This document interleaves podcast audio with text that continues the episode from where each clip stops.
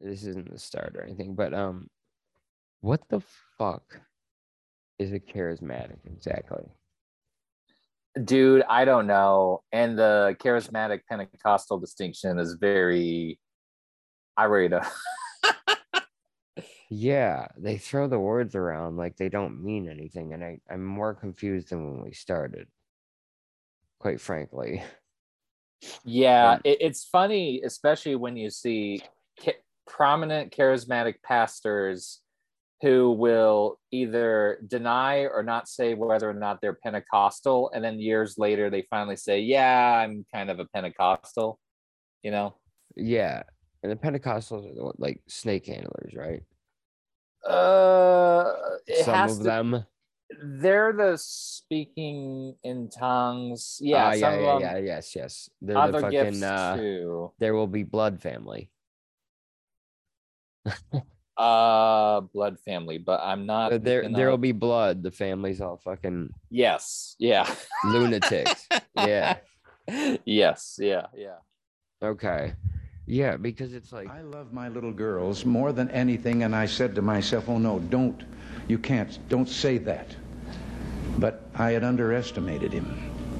He went on, I would rather see my little girls die now, still believing in God, than have them grow up under communism and one day die no woman. Yeah, because it's like I'm looking over this material and it's like I don't see anything that separates you from regular evangelicals, first off. Hmm. it's it's really kind of lame. I- don't know. I just didn't know if there was like some big distinction they argue with some other sects over or not. It, it's Uh. important in the early to mid 20th century, the charismatic Pentecostal distinction, and it's it's enough of a distinction between the even the rest of the evangelicals and the Pentecostalists that it kind it's a real political factor. So like Hmm. Aimee Semple McPherson in Right. uh, Los Angeles, she's button heads against um, uh, DL Moody's. Um, D.L. Hughley, no. the she she's butting with all the other Protestants in LA. Like it's a real big scandal um, at, at the religious universities there too, because they don't like uh, McPherson. Uh, plus, there's a class element there too.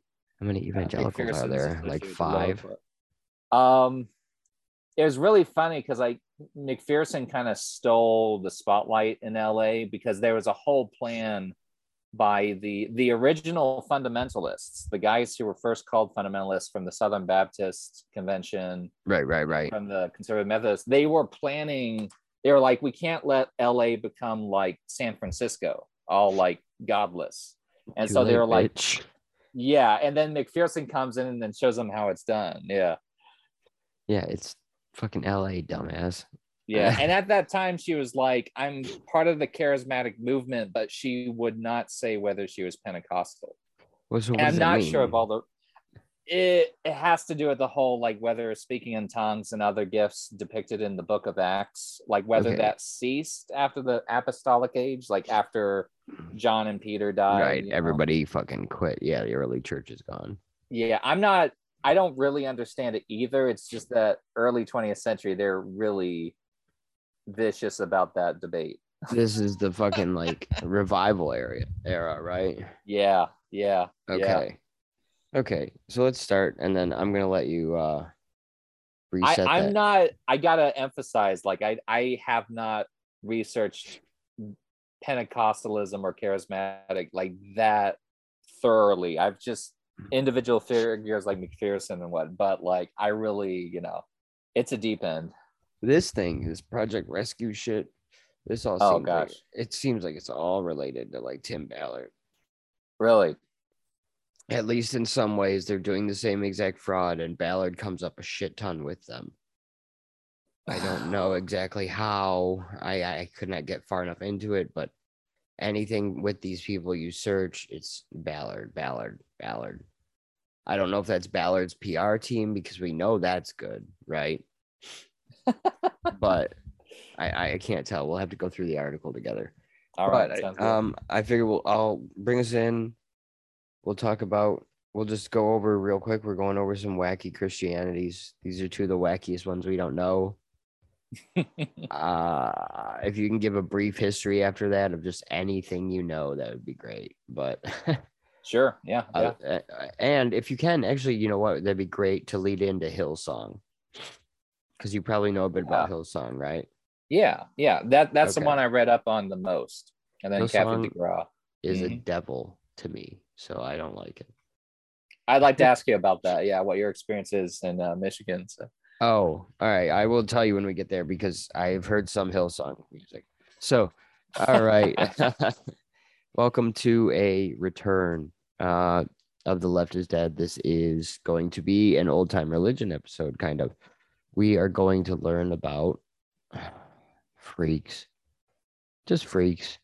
Um, we're learning about sort of mix of Pentecostalism and people who call themselves charismatics. I don't know. They've had Mike Lindell on the cover of their magazine.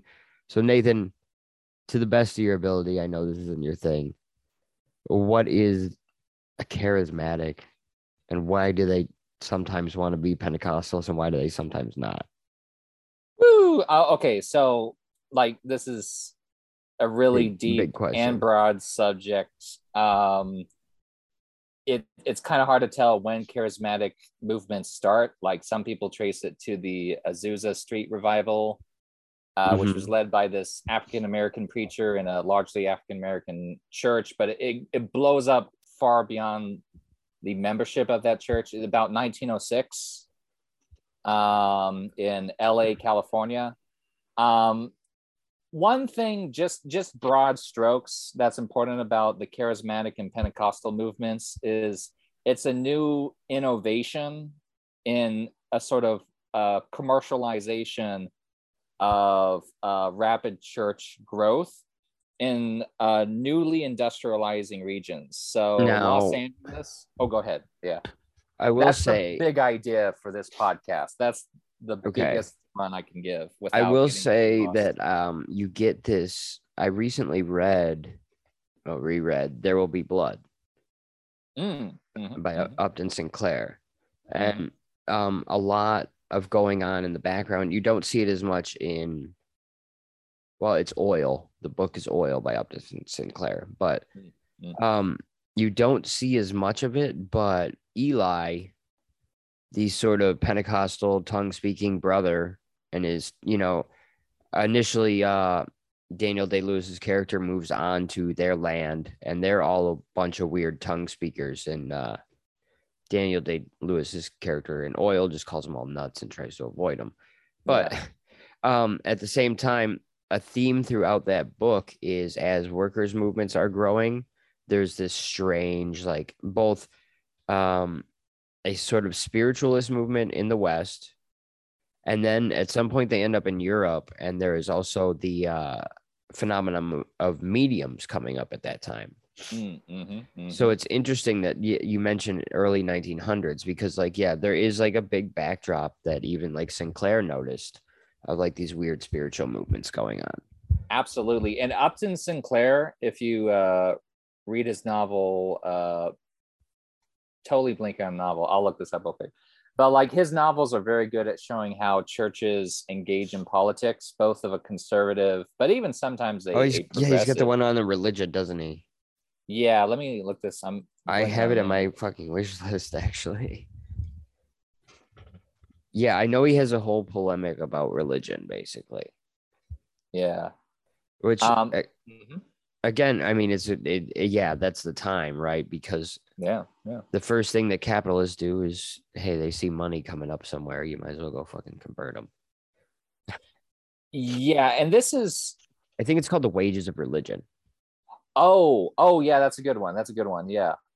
And the novel I'm thinking, of course, I'm getting Upton Sinclair and Sinclair Lewis, Lewis. mixed up. It's Sinclair Lewis's novel Babbitt. I'm thinking of, and that one, there's a uh, scene involving a, a church, and they're doing all this anti-communist uh, sermons. Uh, yeah. Yeah. When uh everyone starts like fighting over the oil and everything like that, in oil, um, you know, they start the socialists start comparing it to like they're like, oh, these Pentecostal meetings are just like the old or early oil meetings where everyone just started flipping out when they didn't get their way. So Yeah, yeah. And there's It's a lot a- of backbiting and competition between these churches, like little capitalist uh, rackets. yeah, the funny thing is in oil, um, Eli from There Will Be Blood ends up becoming like a limousine preacher. Yeah, yeah. And he, yeah. Um, he ends He up does you know, radio, and yeah. yeah, and he builds a tabernacle, and he's like the most popular like religious figure in the area. hmm hmm So yeah, it's clear that like that kind of stuff is going on in the background. Yeah, So, and and I don't like to speak on the the doctrines or the theology of charismatic because it's pretty complicated. vague. But political economy wise, it's pretty straightforward. A case of you have newly industrializing regions that have a sudden uh, massive growth in small business ownership. And this is, it becomes an entrepreneurial edge where you have all these weird innovations in uh, church growth. And that ends up affecting both like the periphery, semi periphery, and the core of the capitalist societies right. and, that, and that's this- how Australia is functioning currently, sort of. Yeah, we're gonna get to that. but yeah, Sorry. that's it's a big topic. I have trouble, you know. no, no, no. There's a lot. There's a lot to it for sure, and it's it's all over the place. Like, like you said, it's Australia. Now the prime minister, it got to him. Mm-hmm, And it got to him- yeah, It got to him with like Q drops too. So yeah, yeah.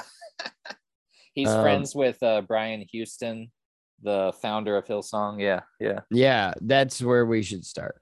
So Hillsong, uh, many of you probably know it without knowing it, Mm. right? I mean, what? Uh, basically, every Time Life Christian collection is Hillsong music, if I'm not mistaken. Mm-hmm, Our God is an awesome God. So we'll go a little bit through this Hillsong article, but um, I mean, first, I don't know. Have you had any experience with Hillsong members or anything like that? It seems like every major church in the Midwest Mhm. um, buys Hillsong music. Mhm. And you also have a series of Hillsong and franchise churches in at least Texas. I haven't checked if there's which ones they have in Oklahoma, but definitely in Texas. And also New York City. They built one in 2010 in New York City. I will say their music is like super penetrating, right? Yeah. Um, I have obviously you don't hear it in a Catholic mass. but I have heard it, you know, I have heard members of the Catholic Church playing like Hillsong music in like events and stuff like that, you know. Mhm. So it it penetrates all the way through, even though I, I, I think that's disgusting. I'm not going to argue with my church about it, but hey, whatever. I I'm Sure. going to ignore it. Um, it reminds It's- me that's been massive. Yeah, go ahead. Sorry. you know, it reminds me of that guy who's that fucking uh that new street preacher that goes around. I can't remember his name. He's a big Q guy. He's the one who like has people handing over drug needles and shit like that. oh but- wow. Yeah, he does those whole like he does these like promotional videos. I'll have to look him up for next time. I'll put a link somewhere in here. But yeah, Hillsong is under a little bit of fire, I guess, right? So Yeah. Let's start with this article. Um, I'm going to kind of skim through it to the important parts, but let's start with the intro. Hillsong, for years, what most people outside Australia thought of when they heard that word was music, and small wonder. No. Hillsong isn't just big in terms of Christian music. As one of Australia's biggest music exporters, it is in terms of all music. According to Christian Copyright Licensing International, more than 50 million people per week sing songs by Hillsong. So there's your licensing. Mhm, mhm. and a lot of scandal, you may be thinking.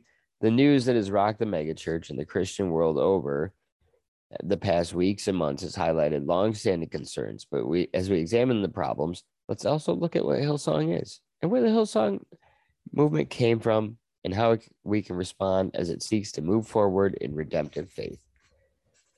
These people, they say we hang on to the church too much. Let's see. So the blah blah blah. This church impacted the global church, like we said. We've heard Hillsongs such as hits like "Shout to the Lord," "Oceans." What a beautiful name! These are all Hillsongs that have impacted more than ge- one generation of Christian. Of course, Hillsong stands for much more than just songs. Sure, song is part of the global megachurch's name, but that was incidental. The church n- changed its name to Hillsong because that's what everyone else called it. In other words, the overwhelming success of the songs, CDs, and conferences resulted in a complete rebranding of the original church. Always a good sign when you have to rebrand your religion, right? Yeah. Um, let's see. Despite the nomenclature and popularity of music, Hillsong still views itself first and foremost as a local church. Okay. Founding pastor Brian Houston emphasized this. Hillsong is a local church that meets local needs first. So, how did this local church become a global church with a campus in 30 countries on six continents? Once we Australians got beyond our shock, we came to expect the growth that it seemed unstoppable. A funny phrase. Yeah. Yeah. By 2022, Hillsong had 150,000 weekly attendees in more than 100 locations, formed its own denomination, and seemed on the verge of much more. Its own denomination. Denomination. Okay. Denomination of what? So, uh, Pentecostal heritage. Here we go. Many charisma readers may wonder if Hillsong is Pentecostal, but Hillsong has always considered itself to be a Pentecostal church. For 35 years, it was a critical part of the Assemblies of God in Australia. In fact, Brian Houston was the national president for 12. Oh, okay. President of the Pentecostals in Australia. The fact that Hillsong dedicated an entire page of its 2020 annual report to Pentecostalism makes its identity quite clear. The state, uh, yeah, yeah, the Australian public sees them as Pentecostal. Even, the, yeah, I don't know, the mayor, whatever you call the the colonial mayor. But here's where we get to go. Let's start with the scandals. All right. What about the scandals? Scandals have impacted Hillsong throughout its history. Geoff Bullock, Frank Houston, Pat Miss Mesiti.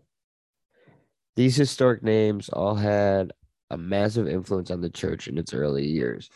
So so much influence that people wondered if the church would recover from their respective departures. Boy, it's always like that at an evangel or like a Protestant or like an evangelical church, isn't it? It depends they on keep the hanging uh, on. yeah, it, it depends on the pastor. If you get the good guy who draws people in, you keep them, right? hmm Yeah, I, I've noticed that a lot. Um, I just don't. I, it's fucking goofy to me. So, but anyways, but Hillsong continues its exponential growth. Of course, these names are all local, and all these stor- stories were largely Australian stories until Carl Lentz. The Carl Lentz controversy went far beyond just an Australian or an American church problem. It was a global problem. It reminded us of the tractor pastors that attract worldwide attention. That comes with the crowd. What did he do? Google Carl Lentz fall, and you will see over 1.4 million results. That's good. Um, what did he do? Do you know? Can you elaborate on this? Um, let's see. Uh, we're gonna have to look up Carl Lentz. uh, you want to know now? Yeah, go ahead. I didn't want to break up the flow because it, it's No, so no, no, because we're gonna go through these because, like, I wanna. Yeah. They're not gonna so tell us funny very hearing- specifically, unfortunately. No, like like it's so funny listening to uh, what's this guy's name? Chris Friend, Yeah. the author. Like just not mention the issue. So Carl Lentz, um, on May thirty first, twenty twenty one, the former nanny of Lentz children abused him. Uh, sorry, not abused. Accused him of bullying. ab- his nanny, no, his nanny, former nanny, accused him of bullying, abuse of power, and sexual abuse. Um, No, and this isn't the only accusation. There's been a bunch. Um, he also baptized Justin Bieber in a NBA player's uh, bathtub. Gulen. Um, Kevin Durant's. Ennis Gulen. No, okay. Oh, uh, th- No. that might have also happened. I don't know, but Nah, he's a Gulenist. So yeah, that is another thing. This is the church of like celebs, right? Like this Yeah. is, uh, Kim Selena Kardashian all Gomez. them. Yeah. yeah. Okay. Yeah, I know this. I know of the church, and I know. Do they have a university? Oh, I didn't. I don't know. I don't either. That's a good question. I was trying to think of the other big university besides Liberty the other day, and I could it couldn't come to mind. Oral Uh, Roberts and Tulsa. Ah, there's a bunch, and that one's also Yeah. Pentecostal. Oh, oh good. Well, go to a Um, Jesuit university, people. You'll learn it- real things. there is a Hillsong College. Where is it? Um, I don't know. I just know it exists. I believe. Uh, because someone mentioned that to me because I'd always bring up Liberty as the example, right? Yeah, yeah. Because Liberty's the prime example of like the evangelical like dipshit co- college for guys who are scamming. hmm So yeah, anyways, um again, this isn't gonna mention it. So he had No. sexual assault charges. yeah. Okay. When did this start? I mean, a couple of years ago recently, because this thing was Hillsong seemed like it was pretty much on the top for a long time there. There, there's a whole bunch of uh, accusations and also criminal charges against various leaders, including Brian Houston's father, um, which apparently Brian Houston uh, did not alert criminal authorities of Oh yeah, wow. Okay. yeah so like brian houston knew what his father was doing Yeah. And then they Um, pointed the finger at Catholics, probably. i do not know but i wouldn't be surprised um i i should have created like a list of all the different accusations against the different leaders um I mean, various levels you know It's yeah the normal. Everyone's covering it up. I mean, this is like Yeah. the, the Protestants pretend they don't do it. You know what I mean? right right Even though they're obsessed with sex. right and then once it happens they'll say well it was one bad apple right? but then yeah, yeah. they'll be like don't look at any structural issues within Oh. our institutions you know. they'll pretend it because it's Protestant, it has no structure, right? right yeah just like, people oh no, damn shame, nothing we can do. But this guy did it on his own. Yeah. Okay, so here's the next paragraph. Um about what happened, I guess, a little bit. Then, just as the dust from the Carl Lentz disaster finally seemed to be settling, the New South Wales State Police charged Brian Houston with a va- uh, allegedly failing to report the pedophilia crimes of his father, Frank Houston. let's go through the frank houston ones here because these are a really big deal Gotcha. um i got a list okay so frank houston father of hillsong church founder brian houston was a pastor in new zealand and australia who sexually abused boys over the course of his ministry So he's like Um, the youngest gemstone, Calvin. Yes. Yeah, he's like Calvin. um, one of the nine identified victims was abused in the 60s and 70s uh, when he was 7 to 12 years old. And that's according to um, Uh, the Australian Crikey. part of News Corp Australia. Yeah. No, Crikey is a different pu- news publication in Australia. It's a know. I know. I know it's real. That's why I said. all paywalled. Yeah. Uh, Well, here- 60 Minutes Australia reported on this too, on this case in the 60s and 70s. Uh, in 1999, the child's mother reported the abuse to the Assemblies of God denomination. Um, so this implicates the Assemblies of God over the past several decades. Um, there's a whole bunch of other cases we don't have to get into involving the father. But the thing is, Brian Houston, uh, according to the New South Wales police, Brian Jeez. Houston knew about his father. and he was abusing kids himself. Right? Uh, I would have to ch- Oh, wait, no, hang on. Let's see this. Houston with allegedly failing. Okay, so he's just like um a Joe Paterno.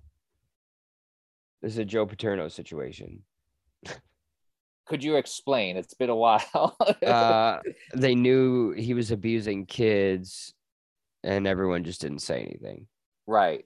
because they're like, "Damn, he's a good coach." Yeah, and Brian Houston, the son of this pedophile, has been accused by adult women of Okay. Um, I don't know if assault, but at least harassment. I, I had to check on that. Just Andrew Cuomo style stuff. Yeah. Guys being guys. Uh, so he ended up taking extended leave from the church. The church. Then during his leave, this is Brian Houston. Then during Brian's leave, more statements emerged from Hillsong, including allegations of substance abuse and inappropriate conduct against Brian himself. You can read more of it about one of the many articles that's been published. Not here. Right. Not in Yeah. Charisma magazine. Yeah. No, absolutely not. Uh, you may also read that Brian resigned on March 23rd, 20. Well, I just read it. Right. Right. the fuck. And he was replaced by senior pastors Phil and Lucinda Dooley. So they're the ones in charge of Hillsong since January Right. 2022. In March 2022, Brian Houston issued an email apology to the Hillsong members for the accusations against him personally by women in the church. But I don't, I haven't found any statements. I, Sorry if I made you feel specifically about his uncomfortable. Father. Yeah. Um, yeah, well, I'm sure. again, I don't want to misstate anything because these aren't the only um, sexual harassment and sexual assault accusations against uh, various leaders of various churches in Australia and the United States, right? right, right. And there's there's a whole bunch of details there, but like big picture, it's also like um one of the things that's kind of been lost in these scandals, and like obviously sexual assault and harassment are very serious, but the wider context of using unpaid employee labor and also um, volunteer labor out Mhm. of people doing like 12 to 4 allegedly 12 to 14 hour uh days sometimes unpaid um Yeah. that's a context that's going to breed this kind of even more extreme sexual abuse Well, when we get to another organization, I I, I looked at later, um, you find out that they're working with like the Salvation Army and shit like that, which is all yeah essentially slave labor. yeah You know, yeah Um, so let's see how they handled it though. It's as though two Hillsong worlds existed simultaneously the raping one and the church one. One was the world of the rich and famous, the crowds that came to Hillsong NYC because Justin Bieber, Selena Gomez are celebrities. And then there was the world of the average Joe or Jill, the people who belong to a local Hillsong church for other reasons. What other reasons? Fucking freaks. I'm gonna go off on a lot of tangents here. Sorry. that's fine Um, yeah, these churches suck. I've seen like video of them. They literally are like the thing I make fun of with like the laser light shows and shit. right right right The people who belong to local Hillsong churches for other reasons. They came for the community. They came to worship God. They came, or they keep coming because they believe this is where God planted them. Wrong, wrong, wrong. Next paragraph. Many of these grassroots members are highly active. No, this is what you want to talk. Many of these grassroots members are highly active. They are involved in outreach. They responded quickly to help flood victims in Southeast Queensland, Australia. They volunteer with homeless services. They're involved in advocacy work for refugees, which includes a ministry campus at Villawood Detention Center, a church inside a refugee camp inside. Those are ours. Get out of there. First off, those are our people. Second off, you don't belong in a refugee camp when you've got the rape church. You know? Mm. But the thing is, it's like, okay. So they're doing these outreach type of programs. And this is what you talk about when you're like, these are people who are forced to go and shit like that, you know, or like Mm. socially pressured to go when you end up going to do. I mean, look at mission work. Look at the Mormons, right? The Mormons are forced to go yeah age 18 and i can't imagine that like a um in a sort of church that grows out of the millenarian type of framework that Mm. it's much different. You know what I mean? Interesting. Yeah. Yeah. So this kind of work is spread across the continent. In Perth, Hillsong houses an alternative education program. Also, let me say that uh, when the Catholic Church shows up in a disaster and cleans up, are they going to ask you to go to their schools? Yes. Are you going to learn more in their schools than you're ever going to learn in one of these Hillsong schools? Also, absolutely yes because the Jesuits have to teach real things. You know, that's what fears me about this. Is like it, they move in on like they moved in. They're shock doctoring them, right?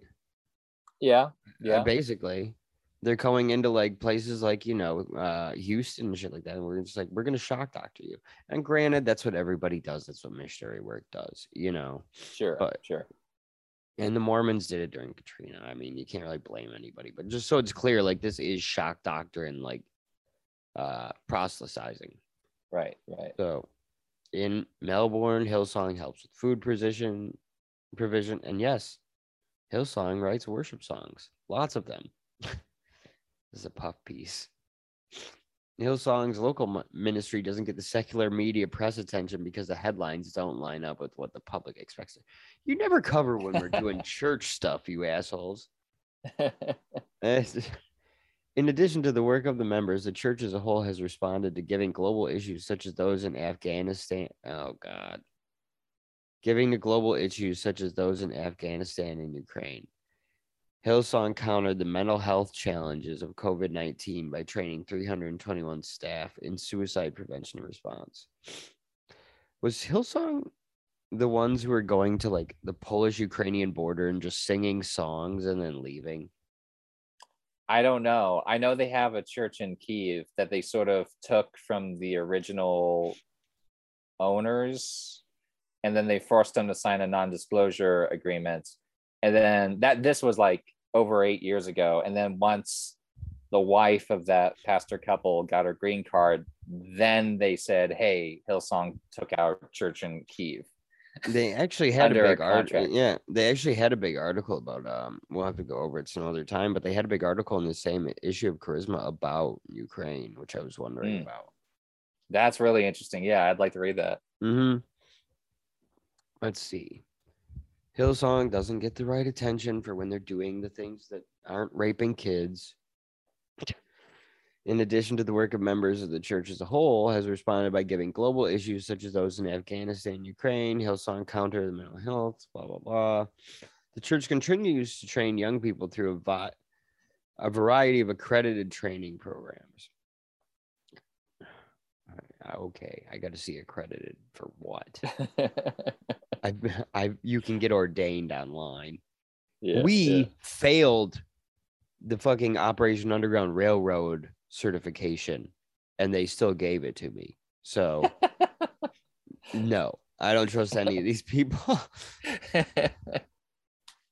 All right. All of this occurs through programs that belong to Hillsong directly as through the significant partnerships the church has developed with leading Christian organizations. Here we go. Compassion International. What is this? Alpha Crucis College, Alta One College, Mika Australia, Ethical Voice. Oh, here it is. The Salvation Army and the Storehouse. I would assume most of those are slave labor or intern labor from the colleges.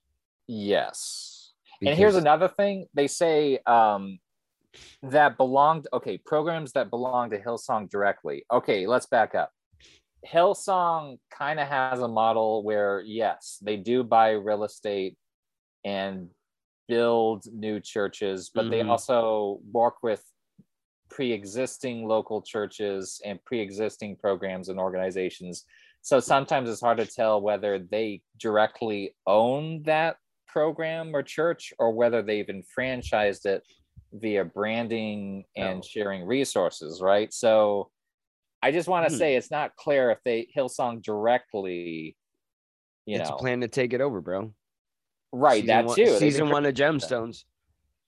Yeah, that. Oh, yeah, exactly. Yeah, they they've they've been accused of doing this in Sydney and Melbourne. Yeah, Yeah. yeah, It's season one of Gemstones. I mean, you got It a better is. church, you got a fucking, you know, you got a bigger show, you got your Starbucks in the lobby, hmm and you're competing with churches that have been there, you know, for a hundred years or whatever, which relatively speaking isn't long, but for Australia it is. it's ancient. Yeah, yeah, yeah. Yeah. It's the, the formal and real subsumption of small churches to mega churches. yeah, and, and that's Marxist, it's, yeah. it's a fucking sh- yeah, it's a shame because like the mega churches, as say what you will about the like the little Protestants and shit like that. One, they have no power unless they're a coalition. You know, hmm they have to approach like local government as a coalition. yeah. And two, they don't spend their time violently obsessed with everything that is actually going perfectly right for them. Right. you know, Right. like everything is cool. Life is going pretty well. I own these three sick ass jet skis, but also I heard they're putting litter boxes in the bathroom. You know, I, I feel like that's a real headline somewhere. yes, it is. There was a state senator, maybe in your state, pal. Really? Yeah, who complained that furries were shitting in a litter box. Oh no. We'll to find that after this. Um, yeah. let's see. No one. All right, back to the article. No one who Oh, I just found it. Yeah, it's on PolitiFact already. Yep. Yeah. There was uh the first time I saw it was on a TikTok video with some mom in her car. And I looked it up and it turns out it started in Canada like five years ago. So they're Yeah. recycling Canadian memes. Fucking so stupid. I that's the next step of trans. You know. yeah, yeah. Uh, Uh, All right, back to the article here. No one who knows of the relationship between secular journalism and the church will find it surprising that most articles focused on the negatives of Hillsong. Okay, thoughts? well, I mean, They were fucking kids. that here's a tricky thing. So I, I haven't done like a survey of all Australian news coverage of Hillsong, but there is a weird thing where it's like, yes, the national news will cover the big scandals at Hillsong and um, the stuff with the prime minister, um, a relationship with Brian Houston, but then you like with all those refugee um, events and disasters and what, um, you get a lot of uh, local press that's very positive about what Hillsong is doing locally. You know, yeah, yeah, yeah. so it's a bit of both, positive and negative. I don't know. At the same time, though, I'm sure they're taking the place of what the government should be doing. You know what I mean? Like, and they're making the press releases for it too. Right? Like when it says they're uh, administering to like refugees Yeah, in a detention center. according to Hillsong. Right. And even if they are, that's something the Australian government doesn't want to do, Right. you know, because these islands are like shanty towns already. hmm hmm So they don't want to do it. Like fucking and that's how it is here. I mean, if a charity will step in and do it, good, because we're not going to. Yeah. Yeah. Yeah. Again, so- Hurricane Katrina is a great example. Yeah. Yeah, I always cite that as like the LDS first on site, hmm hmm you know, had what, like 70 tractor trailers ready to go the night before or something like that. Hmm.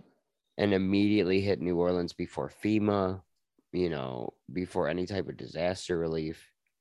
The police were Mhm, just mhm. shooting people. I guess they were there, but they weren't really helping. Yeah. So let me ask you something back to in this article. What about the tens of thousands of committed Christians who faithfully serve him day after day? Can we respond to the challenges they're facing? How can we support them? Here we go. The lists. We love lists. Here is the number one ways, top ways you can support the people of Hillsong. I guess uh, I want you to get what would number one be, you think? Pray. Uh, internal investigation, external investigation. What? Yeah. Call the police and do an That- investigation. Maybe get a detective down here, some child specialist. Nope. It's pray, actually. You were way off. We should pray Dang. for Hillsong. Scripture calls us not only to pray for ourselves, but for one another. Let's remind ourselves that while spirit filled believers have far more in common with Hillsong than with most cessationists like John MacArthur. Who the fuck is this? Okay, I had to look that up. Uh, John MacArthur, he's a random American evangelical pastor. The cessationist, they're talking about uh, cessationist versus continuationist, which is do Christians still speak in tongues? Do they have gifts of the Holy Spirit after Okay. the apostolic age? It's a random thing. It's like it's out of left field, but yeah. Hmm. that's cessationists they say uh no more speaking in tongues after the first apostles Now, what are your thoughts on it? uh i don't have a dog in that fight exactly uh Well, uh, yeah, I think i don't think people are speaking yeah i don't think people I think it's fake. tongues, yeah You want to go? eh, Um, hey, you know, you guys want to go hear Aramaic? Go to a fucking Chaldean or like a Coptic service. yeah You, you can hear what an ancient language really sounds like, and it's not. like eh, fuck that bullshit.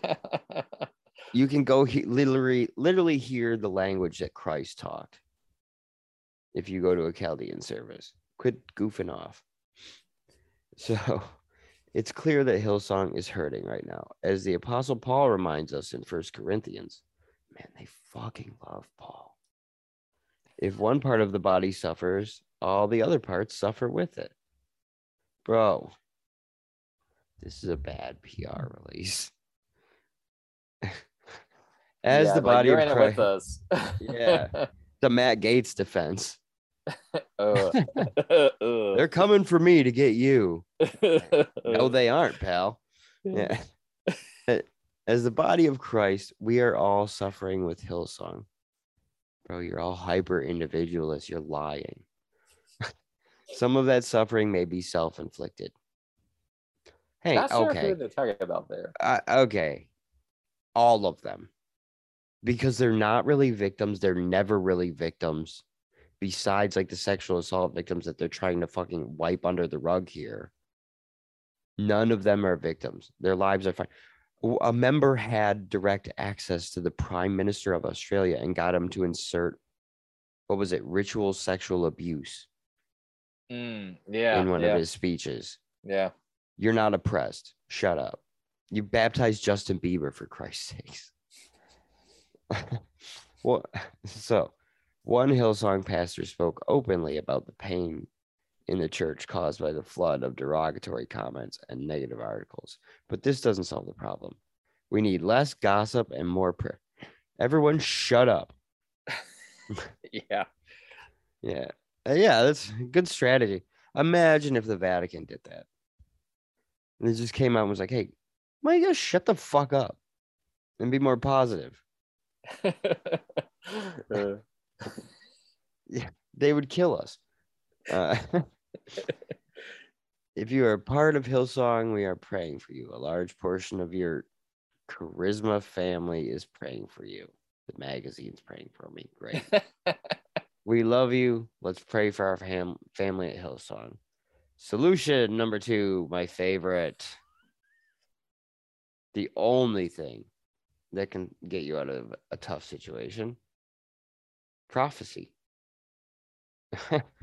Obviously, prophetic voice of the Pentecostal charismatic world is one that, by the power of the Holy Spirit, edifies and encourages the body of Christ. Now, these are p- people who believe that basically all of them can talk to Christ. Yeah. yeah. Yeah. Okay. This is one of those whole like the gospel is learning how to spell Jesus and you're basically good. you know, like you got the name down. You're Yeah. straight. Yeah. Yeah. Yeah. Uh, let's see. Sadly, the pastors, leaders, and members of Hillsong have already heard from the cynics. I told you so. Sorry. Quote, I told you so, unquote. Quote, I knew it, unquote. And other such comments don't help. They only serve to make the pain worse. Wow, this is devious, man. Yeah. This is fucking sick. Like, Bro, your guy's in jail for covering up sex abuse. You- Well, not yet. He's he's very much free still. Uh, I don't care, but this isn't like the time to like, stop telling, t- stop saying, I told you so to me. Leave me alone. Yeah, yeah, Yeah. So here we go. But here's why you don't do it. Let's be honest. Stating what's wrong doesn't require a prophetic voice. Oh my, what? Bro, this church, I'll team up. Any Mormons listening, I'll team up with you. Let's get rid of this again. Um, it doesn't require a prophetic voice. That's merely an observant one. But stating the promises of God that have come through a pro a prophetic word can greatly encourage our friends at Hillsong as they look to. Okay, so they're doing Q proofs. yeah. Right. They're saying like, if you don't have anything positive to say, don't say it at all. We need we need prophecy about how we're gonna get past these uh you know, Right. allegations. well, yeah, exactly. Q never said like we're losing. Right. Right. Yeah, yeah, you don't want to hear that message. So this is the same type of shit, man. And, and and that's why you know they are aligned with it to some point. So many of these big churches are now. Mhm. But yeah, the members, leaders, pastors, and the whole family of Hillsong need us. Their Pentecostal charismatic family to align our words with what God is saying to them right now. This is a guy in jail with the plastic rosary and uh, the Psalms and the New Testament, pretending he found Jesus. That's what that last paragraph was. yeah. Now for the important paragraph, the final lesson with probably the least information. Step three is learn. We can learn from Hillsong, yet to leave. Hillsong has meant a great deal to many of us in the contemporary Pentecostal church. We've been singing their songs, attending their conferences, and listening to their voice. Theirs is, uh, sorry, I got distracted by text. My son texted me. But we've been singing their songs, attending their conferences, and listening to their voice. There's something supernatural about Hillsong. Bro, no, no. It's a fucking rock venue. Uh, I've known ever since I've heard that first song. There's a creative edge, a prophetic voice, a new wineskin that God has used not only to form Hillsong itself, but also to impact the contemporary Pentecostal church in Australia and beyond. It's as though Ew. Hillsong. uh, Go ahead. Oh, a just- no, just like impact the contemporary Pentecostal church for maybe better or worse. yeah, I, they did something, I guess, right? I mean, yeah. the music factory is that that's I think what they try and point to when they're like, look at what we did, right? Because Mhm, there's no other successful uh Christian like music label like that. No. That's true. I'll give them that. Now, let's go on to why this might be a problem. There it is though Hillsong has been a thermostat used by God to set the temperature for many churches and Christians who have moved out of legalism into a genuine freedom in Christ. Oh, buddy. All right, I'm going to go off for a minute Yeah. legalism is correct. It is it is the only thing to do because when you move away from legalism, you end up like these people. You end up writing the rules retroactively, right? Like mm. I said about like the three jet skis. You know, like Yeah. oh, I have these three sick ass jet skis. God must like me. And that's why like the bootstrap mentality works so well here. Whereas like they say that it's guilt in the Catholic Church, but the thing is it's like you have to do work. Yeah. You have to do a job to prove to prove that you're loyal to this the body of the church. These guys get to just start making prophecy and like speaking in tongues wherever the hell they go. They don't want to pay their bill at Applebee's. They can just start speaking in tongues and making prophecies. They're like the these are like the Anabaptists trapped in Munster. They're just going nuts, you know. Yeah. And I'd love it if they were like legalistic about something like, oh, pay your employees. Yeah, right. Yeah. yeah. Don't use this as a real estate scam. Yeah. Oh, Don't no. abuse people. Hopefully they back it up on a currency like the assignat or something and it just flops. And like we made new church money.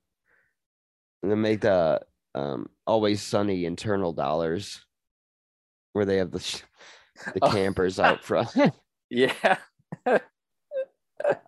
so apparently this place is the barometer and legalism is trash um so now that you have your freedom in christ to say he wants you to do whatever the hell you feel like doing this has brought about a major paradigm shift a focus on leadership development whoa whoa why do you need leaders the legalism is dead Right. I moved I moved to practical ministries outside of Sunday services. Okay, breaking the commandment there. New creative expressions, networking across denominational lines, and more. I bet you they're not reaching out to us. 20 bucks says they're not really talking to the Catholic. We are right to thank God for how he has used Hillsong, but the Hillsong of 2022 is more than just a thermostat it is a bellwether church. That's the same thing. They, he keeps saying that. Yeah. Yeah, but God has used it to influence us, and now He is using it to show us that the further paradigm shifts lie ahead. This sounds all very problematic. This is like Millerite robes, Yeah. Yeah. you know? Um, it's like the again, and I think there's um there is some stuff in this magazine that is like basically predicting, you know, it's all coming at they're millenarians. They're just like the old um and I think that's why the Q term is apt, right? Great awakening, Mm, hmm because this is another one. Yeah. Yeah. This is like the tent revivals or the you know the early like 19th century. Yeah. And just to make a and really big idea, 20th. Yeah, like big idea note here is okay, Hillsong has to grow and flourish. That kind of theology just serves its accumulation of real estate, capital, licenses, membership.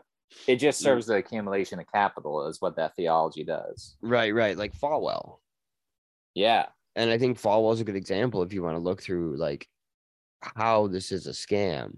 You know what I mean? Because Falwell was building massive buildings he didn't need, it, and they just they were accruing Yeah. in value, so it was a higher valued asset. Yeah. And they become international, and who the hell knows what they're doing in other nations to Right. accumulate more stuff. Yeah. Mm, more capital. and you give it to your pu- pool boy. it's all for it was all for the pool boy. It's all for you, Damien. Yeah. So let's see. Where are we? I would suggest that as we watch Hillsong respond to this current crisis, we will see the church move into something new. I imagine it'll be far more of a grassroots organization, far more ground up than ever before. That's, uh, you know what? To the Protestants, that's what it's supposed to be. Mhm. But y'all always fall for like the largest man who talks the loudest. Right. and I can't help you. You guys are acting as like interim prime minister the way Boris Johnson is. There will be a hog who comes back and takes over. Don't worry. Yeah. Yeah. Yeah. Uh, let's see. Part of this will come in the way Hillsong has begun both the investigation process and the revision of governance. Governance. Revision of governance is a weird phrase. What's their governance system like? I- I mean, Dooley's took over. I don't know. yeah. What does a Protestant like governance system look like? Like a corporation in this case, Hang on. you second. know, an international corporation.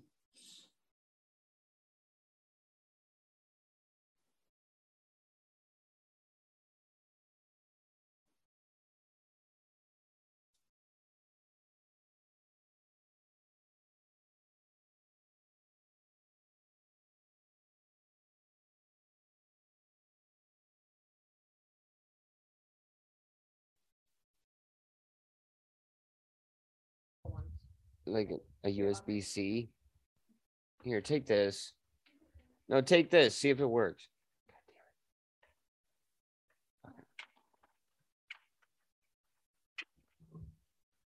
No, is this what you need, man?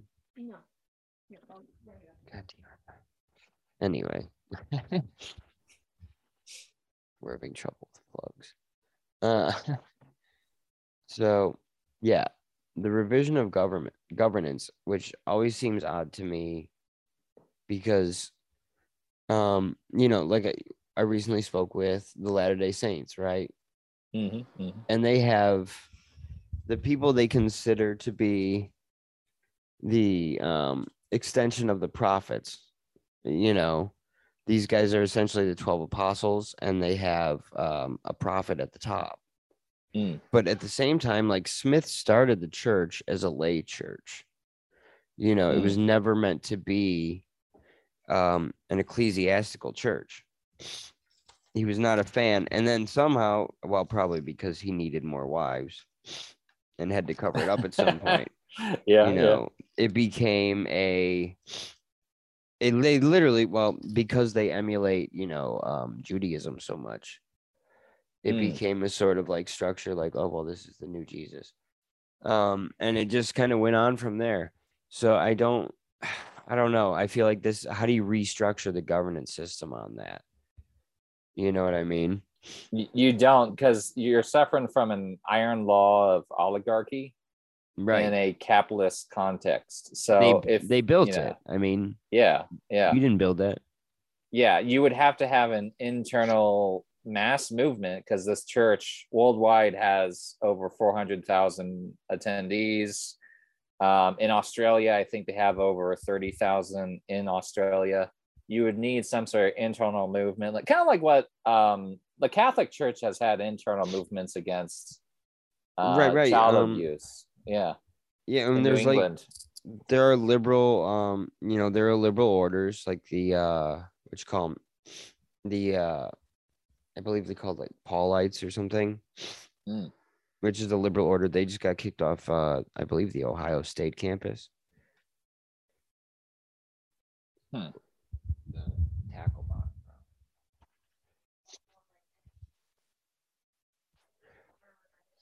the Paulists got kicked off of the uh, campus because they were too lib, I guess. You know, they couldn't have that around.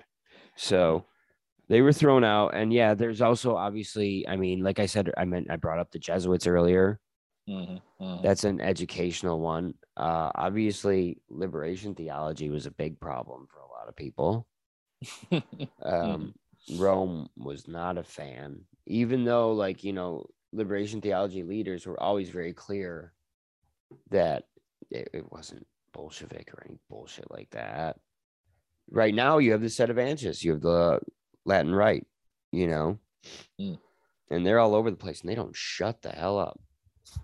So, but yeah, I, I think that here, though, what you end up having when like evangelical churches do this stuff, like they just break off into new churches, you know, right, right. it could be a, a diluted version of Hillsong afterward after this is all said and done, you know, because that's what they do. That's the only thing you can do when you think. I mean, that's what look at the founding of like Anabaptism and stuff. You know, everyone Hmm. starts breaking off saying they're a prophet, and I think that's I think you might see a similar situation here. Yeah, yeah. And charismatic movements have a tendency to like really focus on the leader and then they always have trouble replacing that leader, usually with that leader's son or daughter, and then it just falls off in membership, you know. Yeah, yeah, that's true. Like um Falwell. Falwell again. Or uh who's another good example? Um shit, who's the shit kids? They're all shit kids. Jim Bakker's daughter is doing he she just gets into announce every day. Mm, mm. Robertson's got no heir apparent. Because that show is gone the day he dies. Mm. whoever's holding that lifelong contract that he signed as soon as he's dead there's no more 700 club thank god Hmm. but yeah it can't be i i especially with this much money, this much property, and things like that. You're talking about like democratizing massive amounts of wealth. Yeah. If you're going to talk about like a ground up reorganization of this mega church, that's impossible. Yeah, and the church owns royalties on all the music uh, sold and performed by member churches and Mhm. other non-member churches. So Oh, so you got to rent them like a movie theater? yeah, you they pay lo- royalties to the church itself. So the church owns those, and this is Right, right. something like to what extent did uh, Carl Lentz or Brian Houston, now the Dooley couple? I don't know to what extent they have control over those royalties, how they dip into those funds, or what. It, yeah, that's the thing is like like the Falwells, it's a slush fund, right? You never really fucking know where it's gonna go. Yeah, yeah, and you never know it's hidden right the, the only guys Mhm. you you find out about are when they're busted like alex jones when he's just like uh i hid five dollars in like 13 fake llcs And it's like man you're you're really dumb at hiding money bro but yeah this one it's it, it's hard to make a top if you do like a bottom up rearrangement of the church you're just going to create like 50,000 more sects of this sort of pentecostalism. Maybe but it- i mean the, the tricky thing is like i mean probably you would have to find a way to divvy up the real estate. Mm-hmm. Mm-hmm. Mm. you take and the capital assets. They're gonna do the french shit yeah. Right? Yeah they're just gonna sell it. They're gonna be like look prime lot on a hill. You can overlook the beach. Yeah yeah. They're gonna become secular radicals. It would be really interesting seeing uh hillsong nyc or hillsong houston or hillsong dallas going their own way like autocephalous mm-hmm. Hillsong churches or whatever. Yeah, he, the new Hillsongs in Avignon. No, but yeah, it's hard to say. Like, look, I mean, here we're going to the next sentence. Many groups that operate with the founding leader, who is an apostle, have that person as both the key leader and board chair. Hillsong has already removed this arrangement from its charter. There no doubt will be more adjustments as the church seeks good governance and health as a faith community. See, yeah, it, you're going to pick the popular leader again. It's like the libertarians restarting capitalism, right? You reach Yeah. the same point. Yeah. Point A always reaches point B. It may look a little bit different, but you you're going to get to point B no matter what. right right So uh, and uh, again, like there's always going to be the charismatic guy. There's always going to be the guy who commands the room. Luckily, in a real church, that's a priest who's had to go to school and been chosen to be the priest for that place. You can't just make him go away. But well, what do I know? That's what you get when you call your church some shit like New Beginnings and Horizons. those, aren't church names, but whatever. Other lessons will come too, according to the article. But the point is that we need to remain humble. The other lessons are going to be all the crimes that come out, and we, have to remain humble. And that's what it says. Look here, without humility, we won't be able to learn from either Hillsong's successes or its failures. So yeah, he's literally he's literally doing that shit. Um, let's see. I the song I mentioned earlier is one I pray will be true for the people of Hillsong in this season. That God will hold them close, that His love will surround them, bring them near, bring them near, and draw them to His side. That as they wait, they'll rise up like the eagle, and they will soar with Him as the Spirit leads them on in the power of His love. That's really Like- dark, man. Yeah, that He's not listening anyway, not to them. may this be our prayer, and may this be their reality. Jesus. man, That is terrible, man. These people have no remorse. You're stuck with this corporate institution. Yeah, they that's absolutely terrible. I I didn't even like focus on it like that when I read it. Like that's just no remorse. Sorry. Look, we'll do better. Good luck That- finding another home church. Yeah. Yeah, yeah, and you know what? That's one thing that is funny though, is as the world gets crazier and like the Q shit gets crazier and stuff like that, they are in trouble.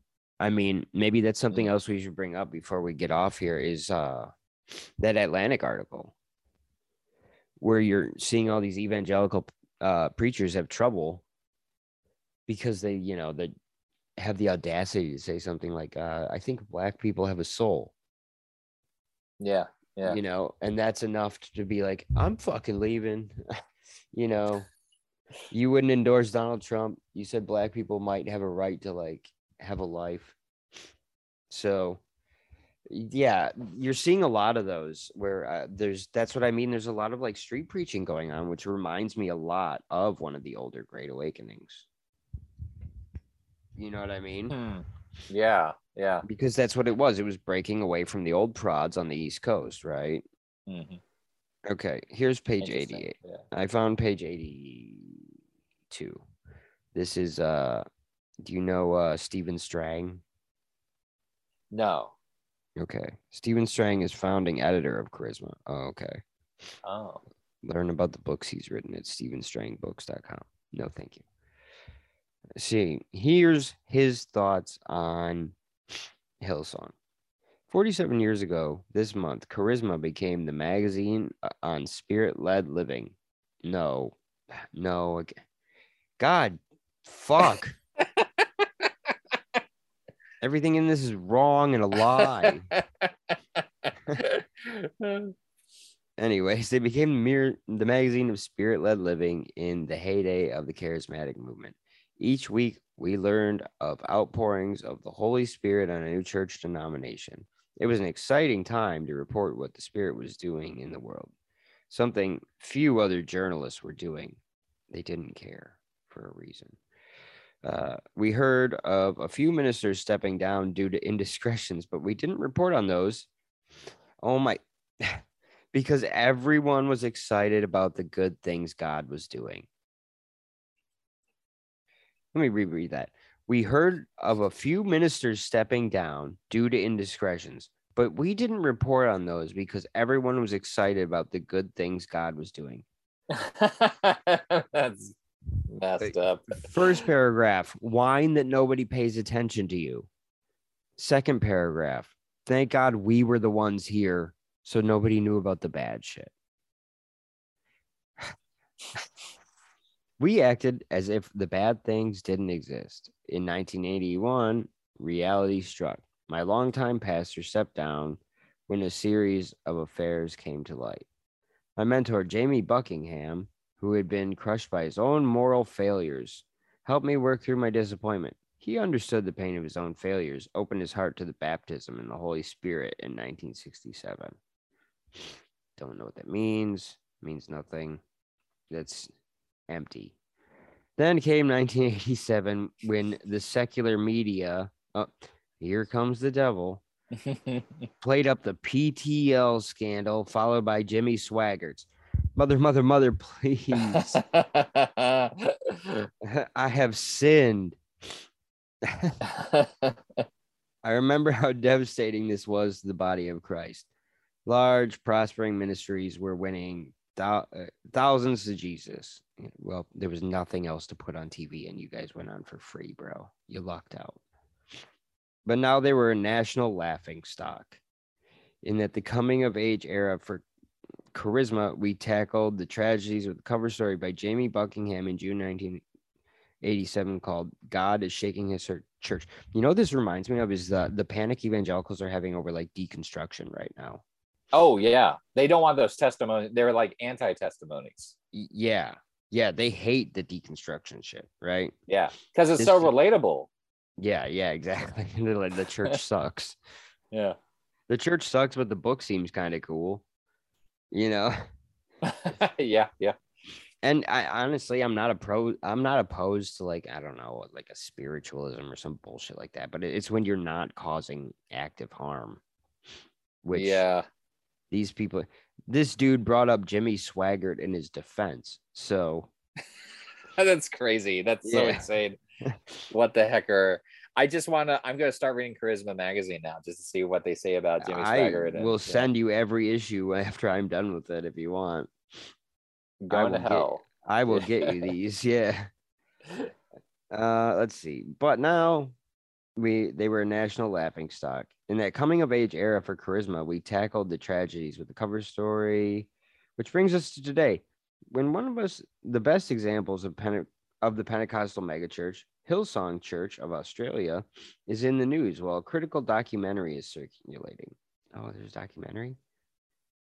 I watched it in disbelief. Hillsong blessed believers with wonderful songs and stood as an example of service to its community. The church's theology was spot on. No. Hmm. God. You're reading the next article. I can't do this. And no compromise when many churches are going liberal or woke. There it is. Shut up. yeah. But he has to because his members will literally accuse him of being woke for not raping children Th- somehow. that's the Doesn't next matter. level is like political culture war because you you can only get so far with like doing the whole community thing because the community thing is kind of a crock.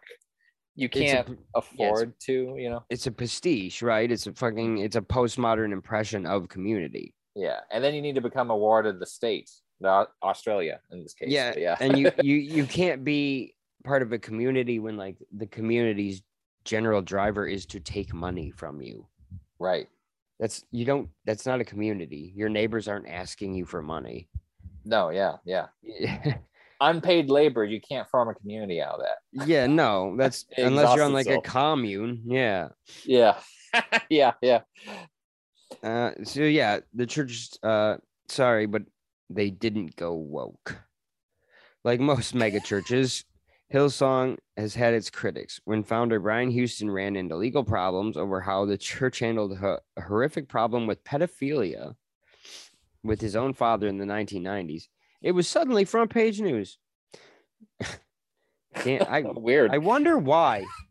We got a whole movie about the Catholic Church with like fucking Mark Ruffalo, you piece of shit. After the press reported that Carl Lentz, the flamboyant pastor of Hillsong NYC, was having an affair, things began falling apart. As this issue's cover story reports, several churches left the fledgling Hillsong denomination, and additional charges came out about Houston until he stepped down. Suddenly, this was a problem that, dem- oh my God. Suddenly, this was a problem that demanded attention, one we have sought to handle with love and mercy.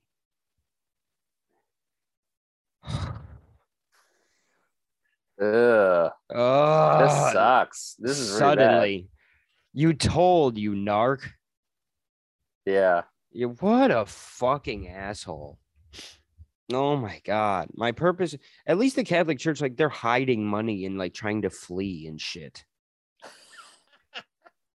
These people knew and they're just like, damn it, the media put it on the newspapers, and now they fucking we were just trying to do uh solving the problem in a nice way with love and mercy. and then the media fucked it up. It's like, bro, the media made a pope step down. Like, what do you want? Uh, Yeah. my person, why do they have to write? What What would they have to write about you when you're doing something positive? It's not going to make the front page like you handed out sandwiches, you fucking prick. My purpose in writing this is to help us learn. Charisma senior contributing editor Lee Grady and I have written about how celebrity status can lure anyone into deception. A successful entrepreneur, politician, or athlete can succumb to fame.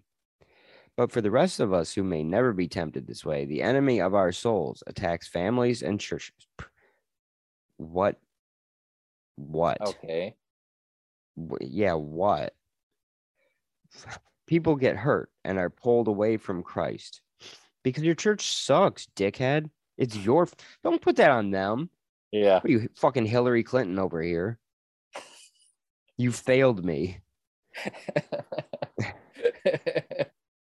It's sad when these things happen because they shouldn't. Okay, great.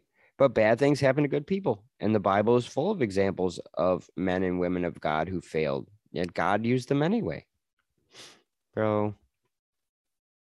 I'm gonna fucking do a Charlie Hebdo on this motherfucker. no joke, but anyone who's listening in the caliphate, think about it. oh, good. He's got. I discuss these issues in my new book. It was a plug the whole time. It releases in 2023 called Spirit Led Living in an Upside Down World. Oh, I address, yeah, I addressed the Hillsong controversy and as, as an example of how we deal with issues in leadership in the body of Christ.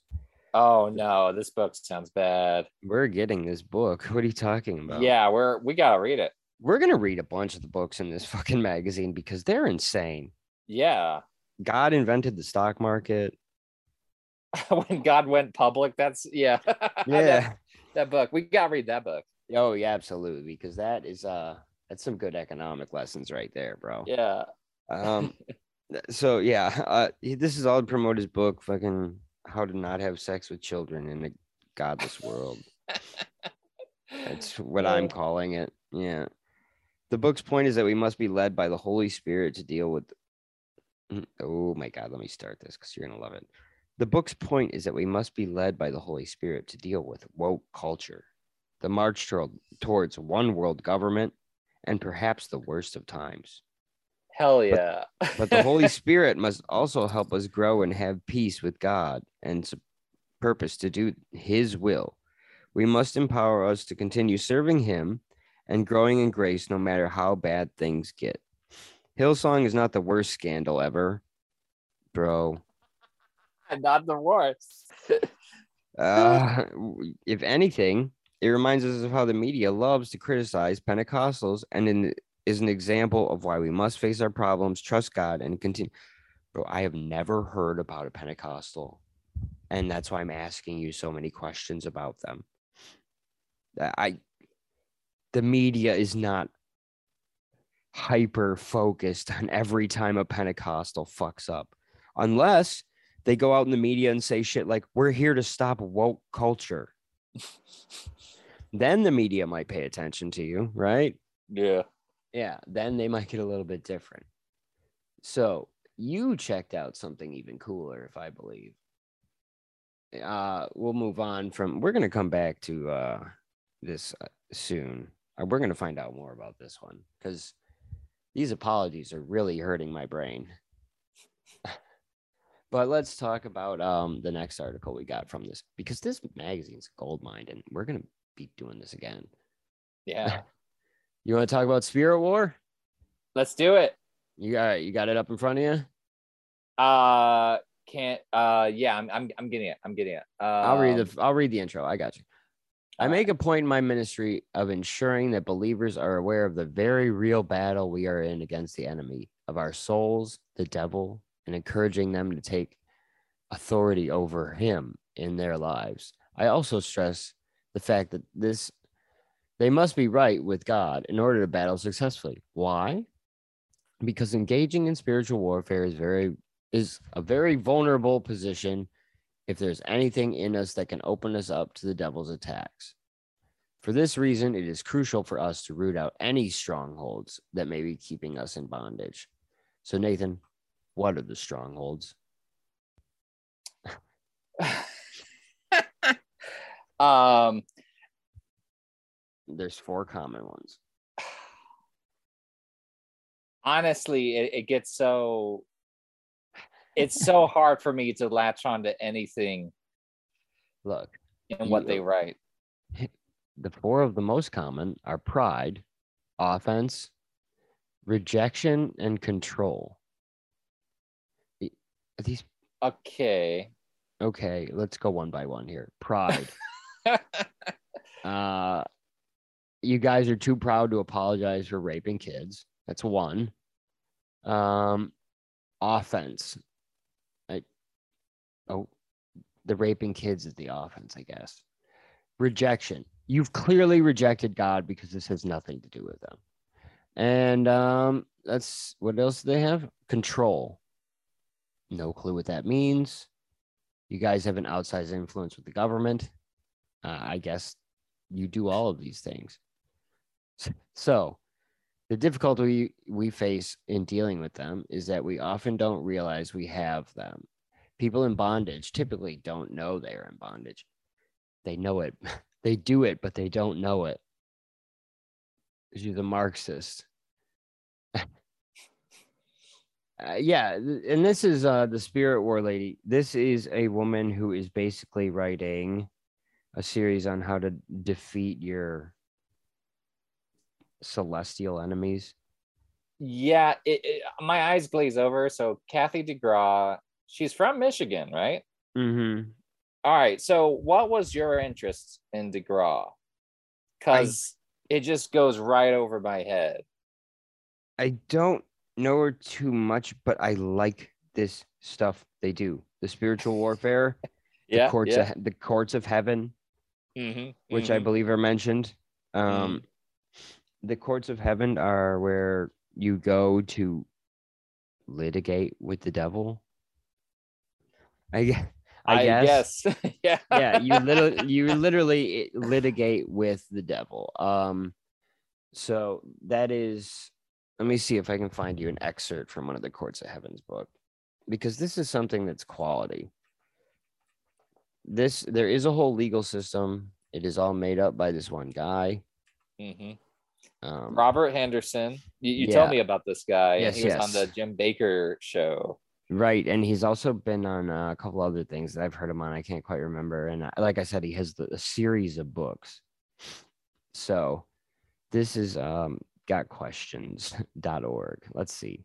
The word court has several uses in English among the meanings of blah blah blah. Tennis, a venue where legal cases are presented and a judge presides.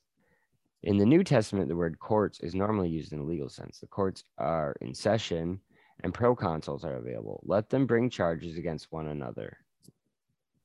I think that that applied to the courts like at that time. This is from Act. That was, Acts 1938. Hmm. So that's literally like the Roman courts. In the Old Testament, the term courts is used almost exclusively to refer to the temple or a part of the temple where God was enthroned. Solomon, your son, is the one who will build my house and my courts, for I have chosen him. This is all like misreading of the word court. I honestly think. Yeah. I mean, it could be a royal court of God, right? It is Which is not the same as a legal court in an Anglo context. it's literally just meditation. Yeah. Oh my These are- gosh, he has over seven books on just. I'm gonna read heaven. the titles. I just saw them. Operating in the courts of heaven, granting God the legal rights to fulfill his passion, unlocking destinies from the courts of heaven, dissolving curses that d- delay and deny our future, accessing the courts of heaven. You think that would come first? How to position yourself for breakthrough in prayer, prayers and declaration that open the courts of heaven. Well, if I get that's just accessing them. Whatever. receiving receiving healing from the courts of heaven, removing hindrances uh, that delay or, or deny your healing. That's why this is picked up by like praying medic and shit, bro. Oh, Because yeah, it's bullshit to like you just meditate your problems away and send me money. yeah. Uh, redeeming your bloodline. Ooh. Foundations for breaking generational curses from the courts of heaven. Ooh, this is a good one. The cloud of witnesses in the courts of heaven. Partnering with the council of heaven for personal and kingdom breakthrough. Oh, issuing divine restraining orders from the courts of heaven. Restricting what? That's a book? Yes. 2019. Wow. How many Hang on. books have you? These are bleeding together. You've listed like over nine books, right? One, two, three, four, five, six, seven, eight. I'm at eight right now. Divine restraining order is number eight. Father, friends, and judge. Uh, three dimensions of prayer that receive answers from heaven. And praying for the pro- prophetic destiny of the United States and the presidency of Donald J. Trump from the courts of heaven. what? I think the recount was litigated there, if I remember correctly. Uh, It yeah. has so- one resetting economies from the courts of heaven. wow, there's even more then. Okay. Yeah, This Robert guy Henderson. has lit. Yeah, he's written the entire legal code for heaven. That's pretty Yeah. impressive. and it happens to be a, a British common law adversarial court system in heaven. And look at that. Okay, here's another good one. Henderson's concept of heavenly courts and how we can use them are firmly rooted in prosperity theology.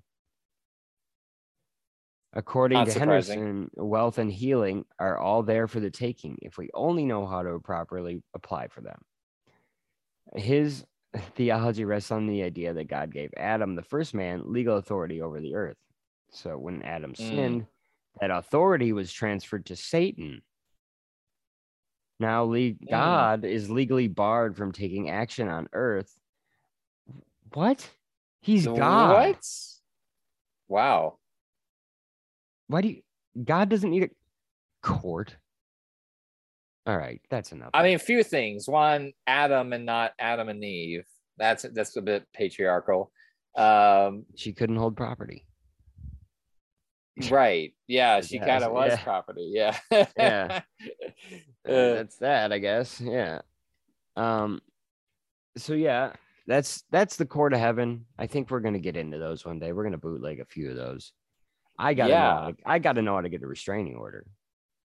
I really like this uh, resetting economies from yeah the restraining order one, but this resetting economies it says discover how to stand in the courts of heaven on behalf of your nation's economy.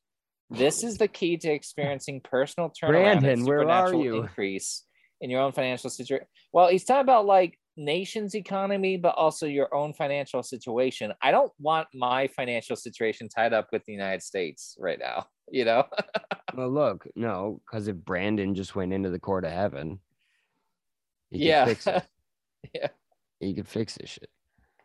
All right. So back to uh this not so lady, the uh what's her name now? Kathy DeGraw. yeah. Yeah. What did you end up learning about her? Anything interesting? Um, too much. So I listened to her whole series on her podcast, which is named after her book, uh, Spiritual Warfare, blah blah blah. Um, it's on- you can listen to her on Spotify. Um, there's a few hours on there now, though it's very vague. So she talks about she had her own personal passion, meaning her period of trial, where she was on her living room floor and she was seeing Jesus Christ's face in the carpet, and she spent weeks on this carpet about some sort of issue she was suffering over. She doesn't say what the issue was. Um, no clue. She doesn't say. Yeah, you fucking idiots. It, it sounds like a manic episode, yeah. a It very long is. running one. Yeah, it's very vague. Um, she doesn't, you know, and her, I, her husband's a pastor, right? Um, Right.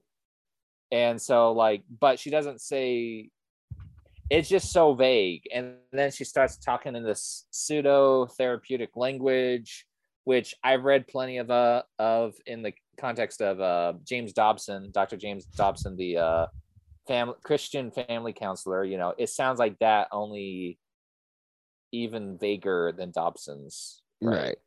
Okay, Yeah. so I, I got something for you. go for it Uh let's see.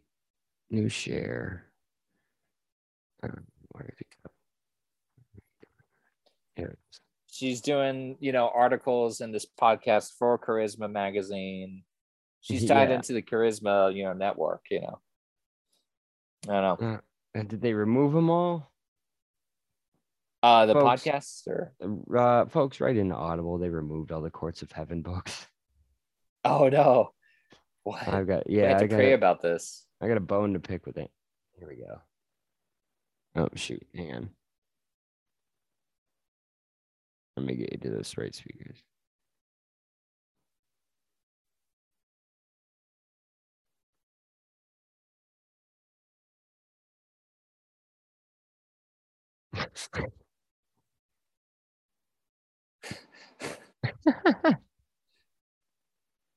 Restraining orders.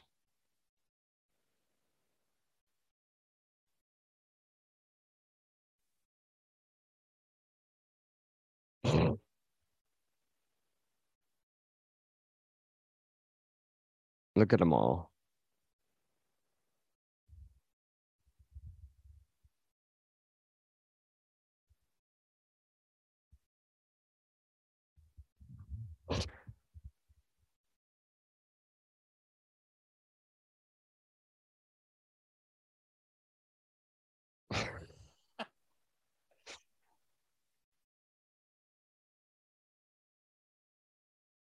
Okay, buddy.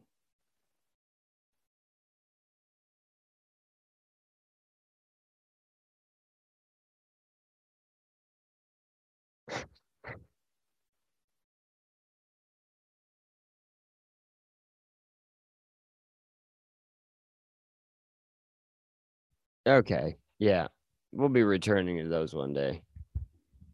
Yeah, I mean, one disturbing thing about her podcast, and like each of her podcast episodes is about like seven to 10 minutes, something like that. Like really mm. short, very vague and basic, just generic. Like I'm looking at episode 54 Conquering Paranormal Activity. When paranormal activity comes your way, what are your reactions and action? How do we handle paranormal activity? And then she gives you tips to handling and conquering paranormal Ooh. and none of it's going to be interesting. I will, as soon as I hear what she says over these next 10 minutes, 17 seconds, I will totally forget what she said. Uh, well, yeah, and the thing is, is that the tips aren't real because you call an exorcist, idiot. yeah, you need the Catholics. Yeah. Yeah, why do you think we're the only ones whose imagery is used in movies? Because they don't have any. Right. Yeah. They ha- yeah, they have people coming in with like a Donald Trump flag with the cross on it. That's their exorcist. I'm like, yeah, I don't think so. so let's see. Uh, rejection is a hidden stronghold. No one ever wants to admit they have control issues. Therefore, instead of being released from these strongholds, we stay in bondage to them. I was bound in pride and control for years. I did not see it. Here we go. Fucked up marriage. My husband would tell me, I knew I had a level of control and pride. Everybody does, but I didn't realize how bad it was. The overseer to my ministry would tell me I had pride and control. I would continually deny it. Finally, one day I saw it. I was shocked by how blinding it was. I was even more shocked that I'd never seen the bondage. I shut up. It- I- she's really vague about it too. Like what what exa- what trauma is she actually talking about? Well, she was she was getting armor on to go into spiritual warfare, according to this last paragraph. yeah, the four strongholds I mentioned are ones I strongly suggest you root out of your life before engaging in spiritual warfare. So here's some of the strongholds. Offense. The spirit of offense begins with unforgiveness. Yeah, okay A good There- defense. there is an ad in this ma- this issue of the magazine. It's just like eh, they didn't know at the time, but it's like vote for fucking Republicans in 2022 to make sure we can get rid of Roe. yeah, yeah. If that's not on the offense, I don't know what it is. Of course, they'd consider it defense because they're protecting babies or whatever. But so let's see. The person gets upset and feels they are entitled to justification, retribution, or an apology. But vengeance is mine. I will repay, says the Lord. It is our responsibility to release forgiveness, not hold people accountable for their actions or desire penance. This is literally infuriating to me as a Catholic. Which But part? all of it. Where don't get upset. Don't ask for an apology. Don't ask for penance. Just, you know, the big guy knows the sin's not you. Yeah, just go the fuck on with your life Yeah. and who yeah. cares, you know. Um it, look, it like vengeance is mine, I will repay, says the Lord. Oh, okay, by that measure, let's get rid of jails. I feel Yeah. like charisma wouldn't be on board with that Right. but but yeah so it's our responsibility to just forgive everybody who fucks us over uh unforgiveness when not released and walked through leads to a strong man of offense once offense grows the person begins to think everyone else is wrong and they are always right. Pride, lady, you're going to spiritual warfare, not me. like, what the fuck? All right, blah, blah. Rejection. Rejection is a battle in the mind against lying and deceptive spirits. Rejection is not always uncovered at first because people who try to suffer try hard to be people pleasers to gain acceptance. They don't realize their fear of rejection is driving their behavior. You reject, again, you reject them. You put social pressure on people to, like, uh, you know, be part of a cohesive unit because you don't have any rituals that make you part of a cohesive unit. Right. That's right. that's the problem. That's what happens in the Catholic Church is you have these ro- cohesive rituals where it's a communal project. As short-lived as it may be and as false as it may be, it is a communal project. You know what I mean? Yeah. Yeah. All right, next one. Control. Issues with control. Manifests as a generational cause or curse. Mostly okay, so she's moms. really into this generational thing because so one of the series I listened to was a series of seven parts called Healing Mother Wounds. damn. So mother issues. you know what yeah but and at the same time that's also another um a tendency i've noticed among like these types of christians is this idea that you are your ancestors too Yeah. And, like like their spiritual energy kind of passes down to you you know what i mean hmm there's a lot of people who think like yeah i'm just part of that's why they like think like we created western civilization or whatever Yeah. because like they think they're part of that like bloodline that comes down forever It, it's really insane. Yeah, that and genetic memories. And she's so vague that I can't tell, like, yeah, intergenerational trauma is somewhat real in specific circumstances, but I really can't tell what she means. So, for example, here's what she says about her mother, just to show how vague this is. Because I, really don't know what she's trying to tell people or what she's talking about. So, she says, um, the Holy Spirit revealed that mother's lust goes down into her children. In this episode, um, blah, blah, blah, search how you manifest lust and discover and root out the perversion from your mother.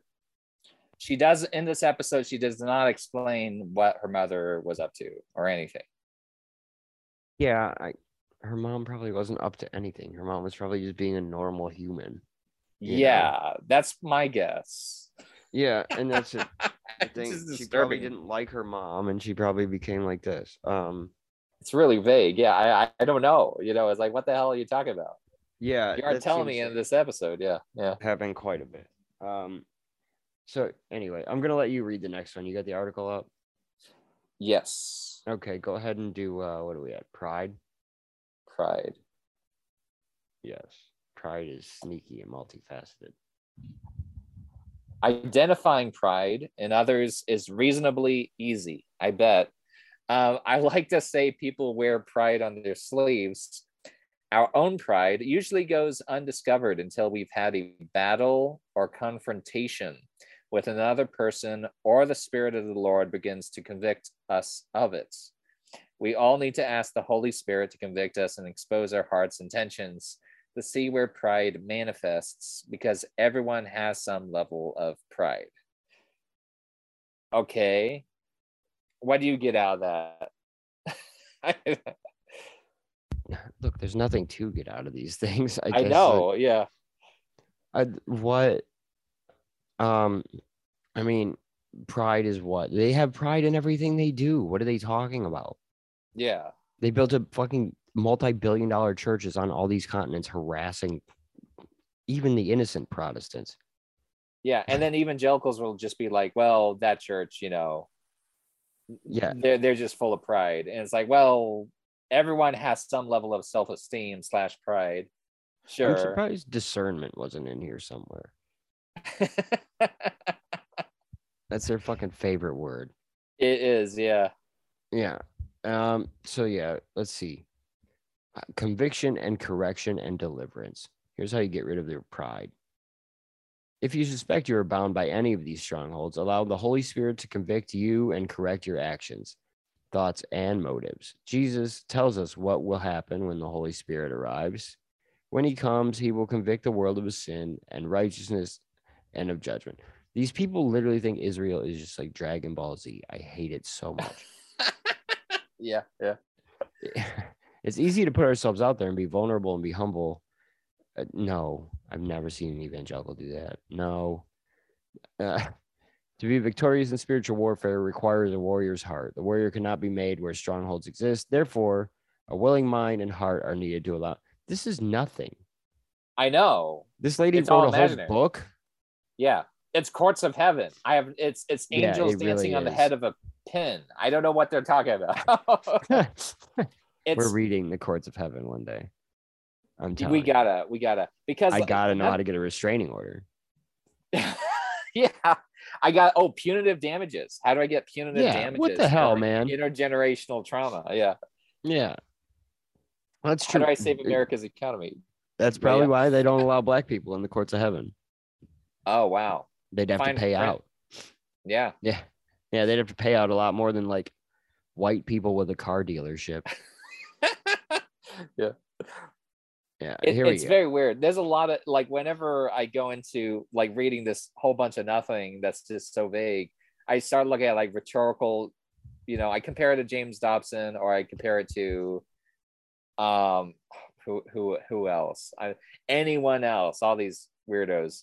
But like one thing they do repeatedly is they'll take all their negative energies and they'll call it a demon.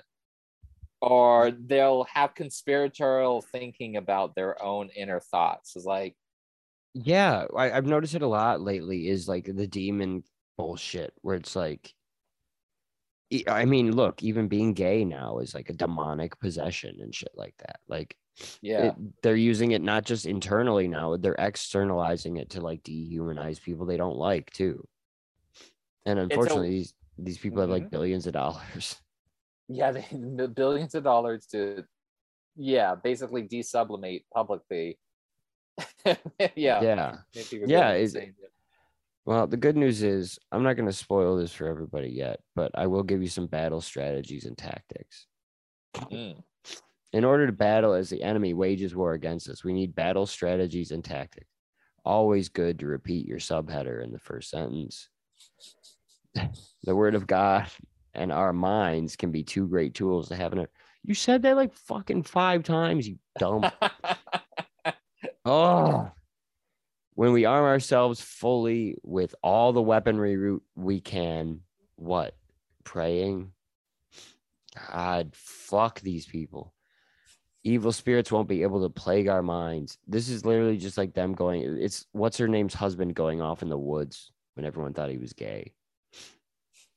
Uh, who was that? Um, Michele Bachmann. oh yeah, Yeah. yeah, man. Yeah, that's what this is. We must fight the fires of hell with the fire of the Holy Spirit and the word of God. This is literally just like they're pretending they're in like Lucifer's rebellion or something. It's pretty I, I don't know. We're gonna have to buy this book, buddy. We, yeah. we well, we're gonna have to steal this book. I I'm not- listened to a YouTuber uh, read um, a couple chapters of this book, and she was really excited about the book. I'm happy for her. I hope um, she does not require antipsychotic medication. Uh, I I'm glad she's all- happy for now. Uh, maybe, I- yeah. I would think they all do, honestly. Um, I would I would say they all probably do. And uh now I want to check in on my little like uh pet project here is another child stealing operation. Mm, So we have uh we did Underground Railroad before, right. and now we're talking about Project Rescue. Which seems like it's another thing that operates the same way, but they operate in countries like India, um, and a few places places that uh, I don't know. Tim Ballard probably is afraid to go. I guess who knows. So what I ended up finding on these people though was, um, here it, it turns out a lot like, uh, Operation Underground Railroad. Let me share the new screen with you here. Mhm. Okay. There we go. Oh Australia- God. Yep. Go ahead. Australian charity probed over alleged exploitation of Kenyan children. An Australian charity that claimed to save vulnerable children from human trafficking is being investigated by pla- Kenyan police over allegations it exploited local children to raise funds from overseas donors. It's the Australian Operation Underground Railroad, bro. Yeah. That's a Project Rescue Children, which was founded in 2017 by former for Australian soldier Oh. Adam Whittington. God. Yeah, This is bad. has also been accused of making a series of false claims about a rescue center at funds in the Kenyan city of Kisumu. Kenyan police found the center was not registered or operational, Uh, not even lacking the license, just not open. The Queensland's based charity also took credit on social media for rescuing 96 children trafficked into Kenya from Uganda, but was found at why are they taking kids from Kenya to Uganda? Or from Uganda to Kenya? That story doesn't even add up. This is all fucking Operation Underground Railroad shit. So yeah. yeah, he, it's not the first time he attracted controversy. He spent almost four months in a Lebanese prison in 2016 when he and a 60 Minutes crew were arrested in Beirut over a bungled operation to reunite two children with their Australian mother. They roped 60 minutes into that. Hey, yeah, I guess. I mean, who was with Ballard when he said he had the psychic down in Haiti? He had like a professional film crew. yeah. it wasn't quite 60 minutes, but he had I, there was a Vice reporter there Mm. or whatever. There was a Vice reporter, like he said he had like a psychic when we got to like this village in uh Haiti. Man. So here we go. Kenyan police also accused the charity of ris- misrepresenting innocent children as victims of international sex trade in a apparent bid to solicit donations. They're literally doing the Tim Ballard shit. Yeah. where you go to a country where there's no like parents anymore and you're like hey can you find me kids and they're wandering all over the street so yes Yeah. There's no international journalist to check up on, do any fact checking. no when i got the most recent update from our it was like we rescued this many kids in um mexico and you open the article they send. I can't read spanish but i know what operation underground railroad looks like in a spanish document and that was not mentioned once whatsoever. Mm, mm. so yeah this is like I, i'm gonna have to look more into this because their name comes up with it with tim ballard quite a bit honestly um But we don't know a connection yet, right? no, Like, it seems it? like they may just be similar fakes. They may just run across each other here and there. I think they both had operations for like Afghanistan. Hmm. So now they're stealing Afghan children. We'll come back to that one later though. Uh, Yeah, this is the first time I've heard of this org. and then this is uh the one I found where it was um the pro-choice network was actually in a lawsuit with Project Rescue in their New York uh, office. So it looks like the from what I got from it. Actually, I have a lawyer here. Should I make her read it? Okay, no, she won't. Um, but yeah, it looks like they tried to just accuse people of, you know, they tried to stop adoptions or um, abortions before that ever went into effect. And it was just their usual shit, you know, harassing people. Mhm, mhm. Um, so I, I think that this will be one to look into, but I do want to definitely come back. This is a short episode since we're just coming back to this. Mm. But I mean, I do want to come back. We're coming back strong. We're coming back with more charisma. And we're coming back with the courts of heaven, bro. I'm gonna make it my mission to find some bootleg courts of heaven today or in the next couple days. I got tomorrow off.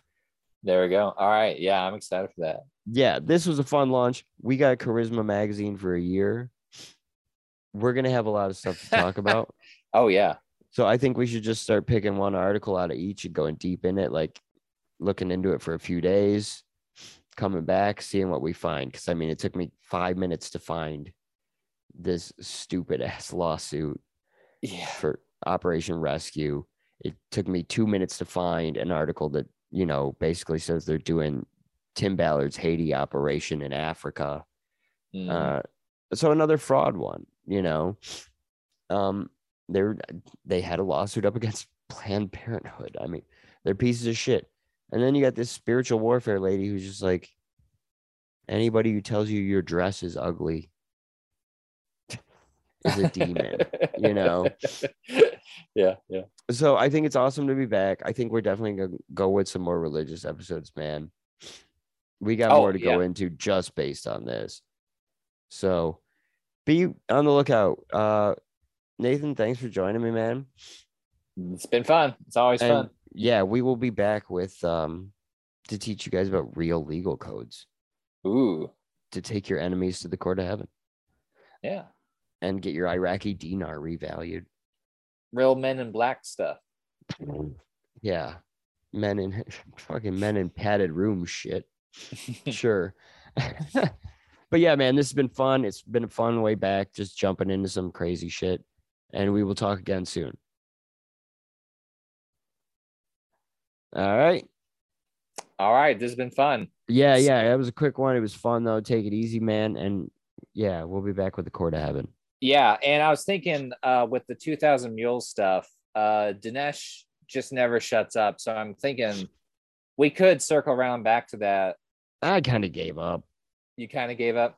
I It's mean, we don't. It's it's it's up in the air. I don't feel like the fucking two thousand mules shit has to be done. Everyone's done it now. right, and right. the goalposts just keep moving. I am gonna say that I'm filing as a whistleblower with their loss with their page though. Yeah, like what's the risk? I, I think yeah. Yeah, what's you got wait, to what? They made it all up anyway. yeah. what are they gonna do? Get mad that I made something up when they show up to ask me questions? yeah. Should I sign up as a whistleblower too? Yes, absolutely. Okay, send me the link and I'll do I it. will because their page says like you may not know you violated election law, and we might be able to protect you. It's like okay, first off, nobody violated election law, so you know you don't have to protect them, and second, you won't protect them. The only man who is a big enough king to like hide election clerks is Mike Lindell, like Tina Peters. So. But we'll come back. Yeah, we'll come back with Battle of Heaven stuff and spiritual warfare. I'm excited for this, man. So Mm.